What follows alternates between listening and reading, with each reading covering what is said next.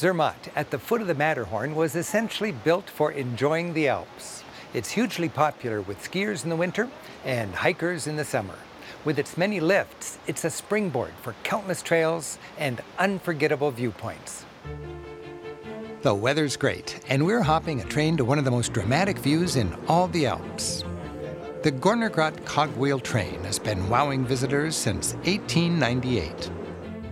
The trip comes with sweeping views, first of the town of Zermatt, then of the iconic peak that draws so many to this region, the Matterhorn.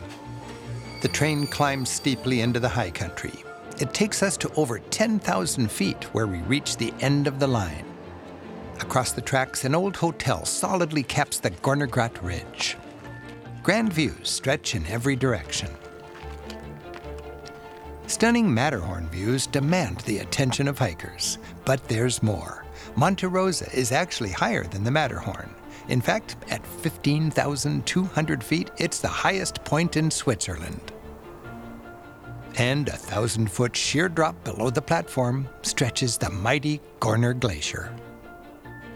It seems many of my favorite hikes start partway down my favorite lifts or train rides. Hopping off this train about midway, I'm in for a sensational yet easy hike. Getting to these exciting spots with so little work and so far from the crowds, I feel like I'm cheating. And I love it.